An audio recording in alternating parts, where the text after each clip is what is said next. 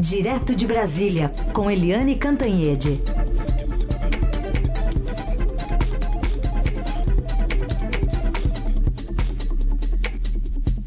Oi, Eliane, bom dia. Bom dia, Raíssen, bom dia, Carolina, ouvintes. Bom dia, Eliane. Bom, vamos falar então sobre o ministro Edson Fachin, que assumiu hoje a presidência do Tribunal, Tribunal Superior Eleitoral, na esteira de uma crise ali com militares, né, provocada muito pelo uso político da instituição por parte do presidente Bolsonaro. É, a, essa posse do ministro Luiz Edson Fachin é num momento tenso, né, entre o judiciário e o presidente Jair Bolsonaro. A gente olha os últimos discursos do judiciário, têm sido bastante duros contra o Bolsonaro, né? principalmente do presidente do TSE, que saiu do cargo, né? que deixou o cargo é, e está passando bastão para o Faquin, que é o ministro Luiz Roberto Barroso. Né? O Luiz Roberto Barroso, que vem da advocacia, tem um discurso muito contundente, né? ele sempre alerta para as investidas do presidente Bolsonaro contra a democracia, contra as instituições, contra as eleições, contra as vacinas, contra as urnas eletrônicas, enfim. É, o Faquin tem um estilo mais contido, né? É, mais suave, mas ele também tem sido bastante contundente, tanto que o presidente Jair Bolsonaro inventou um pretexto qualquer e não irá à posse. É tradição que o presidente da República, o presidente do Executivo, vá às posses mais importantes, mais significativas do Judiciário. Isso não vem acontecendo no caso do Bolsonaro, até porque ele sabe que os discursos são contra ele e ele não vai se expor a ficar lá cara a cara com aspas inimigo. O fato é que o Faquinha assume a presidência do TSE num ano eleitoral mas ele não ficará até o fim da eleição. Né, ele primeiro o ano começou com o, o Barroso na presidência, agora vem o Faquim e nas eleições, no período eleitoral, quem presidirá o TSE será o ministro Alexandre de Moraes, que é o adversário mais duro mais direto do bolsonarismo é, dentro do tanto do Supremo quanto do TSE. Mas o TSE vai ter muito trabalho esse ano, claro, porque é eleição, eleição presidencial, eleição de governadores, eleição de deputados, é, enfim, é, é uma eleição muito difícil, senadores e o presidente Jair Bolsonaro desacredita, faz campanha contra as urnas eletrônicas. É, também faz campanha contra ministros do TSE do Supremo. Então a gente pensa que vai ser um clima de guerra. Tanto é assim que o general uh, Fernando Azevedo e Silva, que era ministro da Defesa, que foi demitido pelo Bolsonaro, ele tinha sido escolhido diretor do TSE e na semana passada desistiu desse cargo, alegando que está com problemas de saúde, que precisa se tratar e evidentemente, né, isso ele não admitiu, mas a gente sabe que ele não queria uh, ficar no meio desse tiroteio, no meio dessa brigalhada toda no ano eleitoral. É, o fato é que o TSE está no foco e, inclusive, no foco dos ataques dos bolsonaristas e do próprio Bolsonaro. Né? É, a gente, inclusive, tem aí um processo interno de investigação no TSE contra o Bolsonaro, depois que o Bolsonaro fez uma live para atacar as urnas eletrônicas, inclusive é, se valendo do vazamento de um inquérito sigiloso da Polícia Federal, que ele usou e usou, inclusive, de, de maneira. É, é, mentirosa para desacreditar as urnas. Ou seja, vamos ver qual vai ser o discurso do Edson Fachin hoje e qual será a resposta do Bolsonaro, se houver. Muito bem, vamos acompanhar o que vai acontecer. Bom, Eliane, veio do presidente da Câmara uma surpresa, aparentemente, né? Porque no Brasil o, o jogo é apenas estatal, não existe jogo do bicho, não existe nenhum outro tipo de jogo. E agora ele quer legalizar. É, é, foi, pegou todo mundo de surpresa. Você detectou bem, Heisen. Você viu que ninguém estava, não estava no radar de ninguém. Não, nenhum jornal estava comentando isso, nenhuma rádio, nenhuma televisão, é, não, nenhuma entidade, associação, porque não estava no radar. E de repente o Arthur Lira promove uma reunião de última hora para decidir os, é, os termos finais da proposta e pretende levar ainda hoje para o plenário. É assim surpreendente. O projeto que está em discussão é um projeto de 1991. O relator na Câmara é o deputado Felipe Carreiras, do PSB de Bola de Pernambuco, que tem ido sistematicamente à presidência da Câmara, inclusive à casa do presidente da Câmara, né, o Arthur Lira, para discutir o projeto. E o projeto é assim, é bem amplo, porque libera no país os cassinos, os bingos e o jogo do bicho. Né, os cassinos com alguma restrição, só dentro de resorts, só em áreas muito claramente turísticas, né, os bingos aí em associação com algumas entidades que precisam de recursos, e o jogo do bicho na base da licitação. Mas mesmo assim, é, os especialistas em segurança dizem que o jogo, né, o jogo traz para dentro da sociedade, facilita, de certa forma, legaliza também uma série de crimes: tráfico de drogas, organização criminosa, lavagem de dinheiro, enfim, o jogo traz com ele traz uma avalanche de problemas para a sociedade. Então é um projeto que precisa bastante debate. Agora, Veja bem, né? Vejam bem, tanto Heisen quanto Carolina e todos os nossos ouvintes. O Lira trazia isso às vésperas do carnaval, hum. sabe? Quando os parlamentares ainda estão é, trabalhando remotamente. Por que, que ele não esperou mais um pouquinho e fez essa votação presencial? Com os deputados em Brasília, cara a cara, com microfone, todo mundo assistindo. Parece que tem aí por trás aquela, aquele empurrãozinho para aprovar essa pro, proposta, que se passar ainda será submetida ao crivo do presidente da República, ou seja, pode ser vetada integralmente, pode ser vetada em partes ou pode ser simplesmente sancionadas. Lembro que, como eu já disse, esse projeto vem de 1991 e teve muito apoio ao longo desse tempo. Inclusive, era uma das bandeiras de Henrique Eduardo Alves, do MDB, quando ele foi ministro do Turismo, dizendo que trazia muito dinheiro para o Brasil, movimentava muito o turismo, que era ótimo para a economia brasileira. Só que o Henrique Eduardo Alves depois foi preso aí envolvido em desvios e algumas confusões, confus, confusões né, que são típicas de lavagem de dinheiro, organização criminosa, tudo isso que vem junto com a liberação, a legalização dos jogos, assim, escancarar os jogos para a sociedade brasileira. Vamos ficar de olho, tá, gente? Até porque não tem apoio da bancada evangélica, né? Esse projeto e o presidente está num, num movimento delicado ali dessa bancada, pensando no futuro, nas eleições de outubro, né? Tem, tem esse componente, não? E tem outra coisa curiosa que é o seguinte: o presidente Bolsonaro diz que é contra.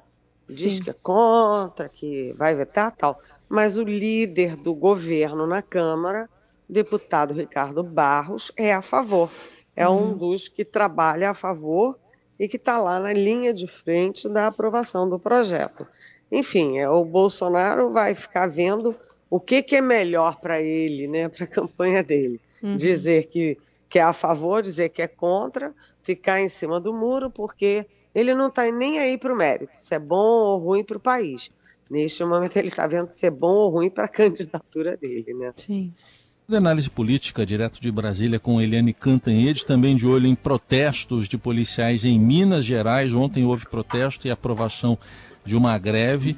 E ontem também, no lançamento de, da chamada Agenda Brasil para Todos, que reúne programas do Ministério da Mulher, da Família e dos Direitos Humanos, no Palácio do Planalto, o presidente Bolsonaro chamou lá para o púlpito, lá para frente, os superintendentes da Polícia Rodoviária Federal é, lá para onde ele estava e afirmou que os policiais estavam no rol de categorias que merecem reconhecimento. Vamos ouvir o que disse o presidente. É uma instituição séria, como outras que nós temos no Brasil, mas que realmente faz um trabalho excepcional para a nossa sociedade e que nós procuramos a fazer. Quem nós puder salvar na frente, a gente salva. Espera a compreensão dos demais servidores no Brasil. O que nós queremos é reconhecer o trabalho de todos. E a nossa PRF está incluída nesse rol que merecem esse reconhecimento.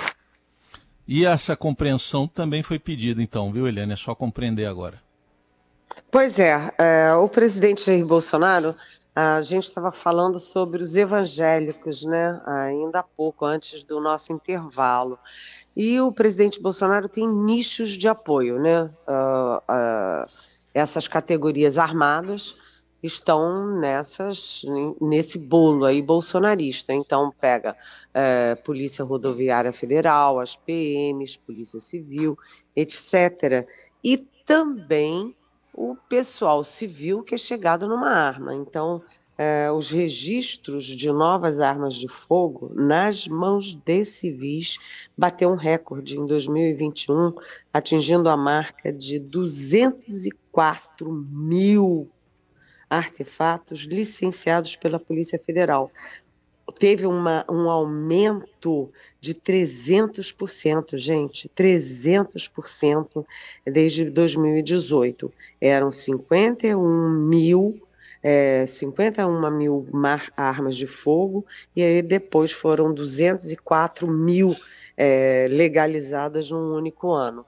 Portanto, essa campanha do presidente Bolsonaro pró-armas teve muito, muita restrição no Congresso, no, no, Judiciário, né? ele querendo flexibilizar ao máximo armas e munições, mas isso, isso acabou rendendo muito resultado, porque o pessoal que se diz colecionador, atirador e tal, tá usando isso e todo mundo agora quer ter arma, né? Uma, a população brasileira civil está sendo armada. Lembrando que o Bolsonaro derrubou, cancelou três portarias do Exército Brasileiro é, sobre o monitoramento de armas nas mãos dos civis, para deixar todo mundo bem à vontade com as suas armas, seus fuzis, revólveres, sei lá mais o que, é, por aí, em casa e na rua, né? É, porque é porte e, e posse e porte de armas. E agora a gente tem no, é, em Minas Gerais é, um embrólio enorme com os policiais, que são uma categoria armada, fazendo protesto na rua, inclusive, inclusive atacando, inclusive é, pressionando, é, ameaçando jornalistas que estavam cobrindo o, a, o protesto. Né? Então, começa em Minas Gerais, depois vai para não sei onde. Aí o presidente Bolsonaro, no mesmo momento, faz essa homenagem toda aos policiais rodoviários federais. É como se ele estivesse endossando os protestos. E, ao mesmo tempo, além dele manipular as, as categorias armadas, ele arma a população civil. Isso não é bom quando a gente sabe que o presidente Bolsonaro ameaça as urnas eletrônicas, ameaça as eleições, né, tem como seguidor, né, seguidor, né, como ídolo, o Donald Trump, né, que mandou invadir o Capitólio depois que perdeu as eleições dos Estados Unidos. Tudo isso vai criando ali um caldo de apreensão na sociedade brasileira, sobretudo no ano eleitoral que é um ano muito tenso, em que muita coisa ainda pode acontecer. né, é, com o ex-presidente Lula, o principal contendor, o principal adversário do Bolsonaro, como favorito nas pesquisas. Então, é bom a gente acompanhar e é bom que as pessoas que sejam que tenham responsabilidade pública no governo federal, nos governos estaduais, municipais e também no judiciário e no Congresso, né, acompanhem, vejam o que está acontecendo para depois a gente não ter que chorar em cima do leite derramado. Muito bem. Eliane, pensando sobre articulações ainda para as eleições, dentro do cidadania, cidadania que aprovou a federação com o PSDB, o que fica depois dessa decisão importante?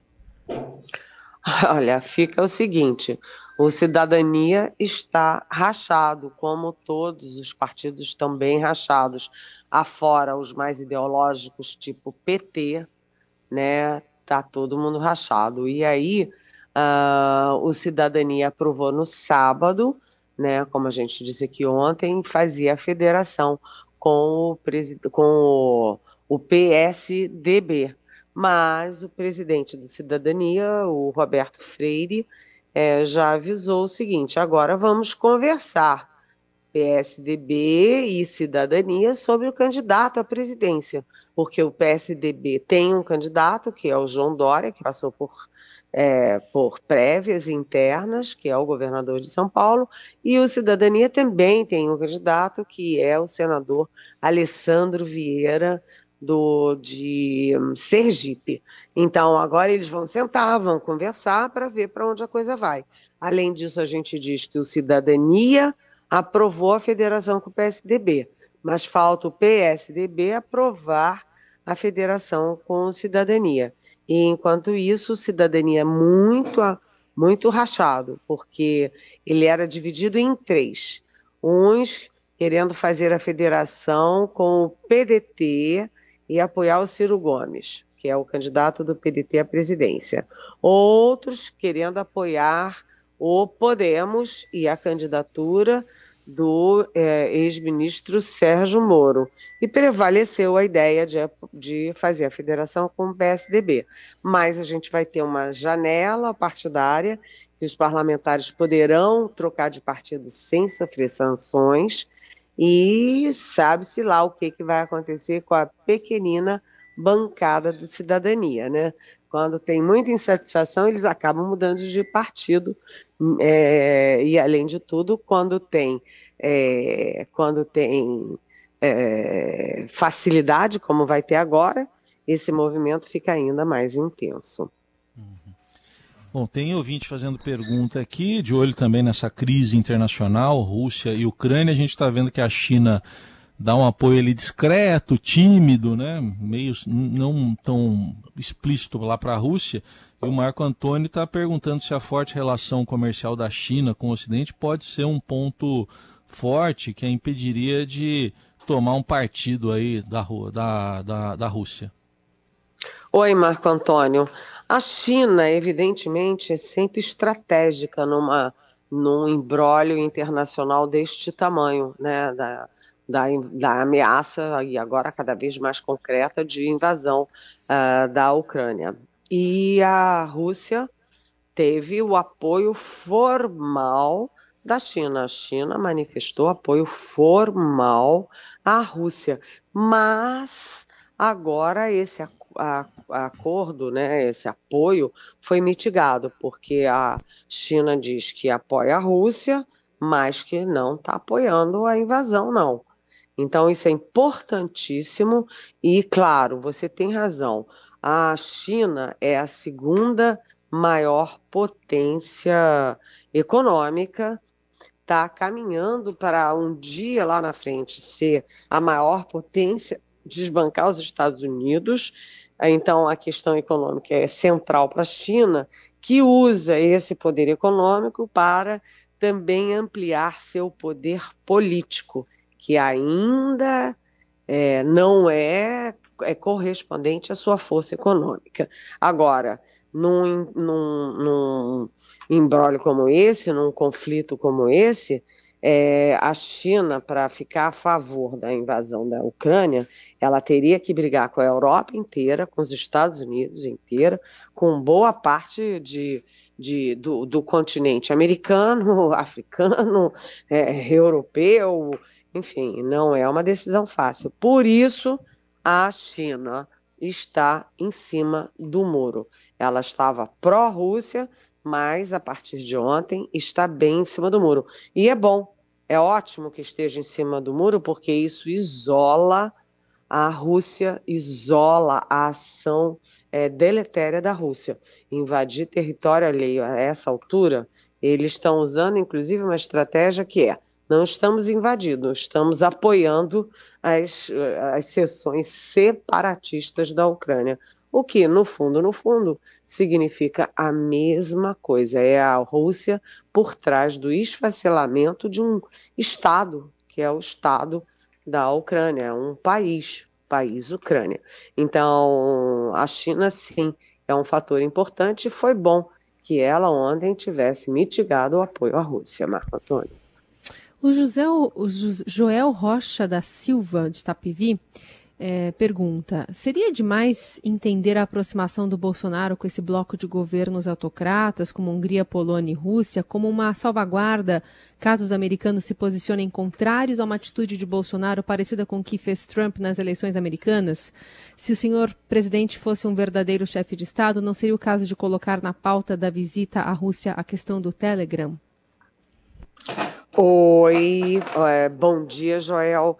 Na verdade, essa aliança do presidente precede tudo isso, né?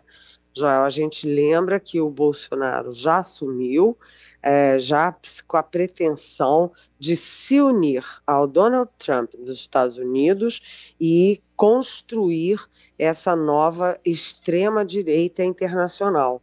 Então, mesmo quando ele achava que o Trump ia se reeleito e tal, que ele já estava com tudo armado, ele já tinha esse movimento. Tanto que no primeiro ano de governo, em 2019, lá pelo fim de 2019, o presidente Bolsonaro já estava fazendo uma aliança, era uma aliança até curiosa, aliança com os Estados Unidos do Trump, com Polônia, com Hungria, que era em cima da liberdade religiosa na verdade, isso era só um pretexto para eles fazerem um núcleo de um novo bloco em cima da questão religiosa, mas que a gente sabe que não tem nada de religioso nisso.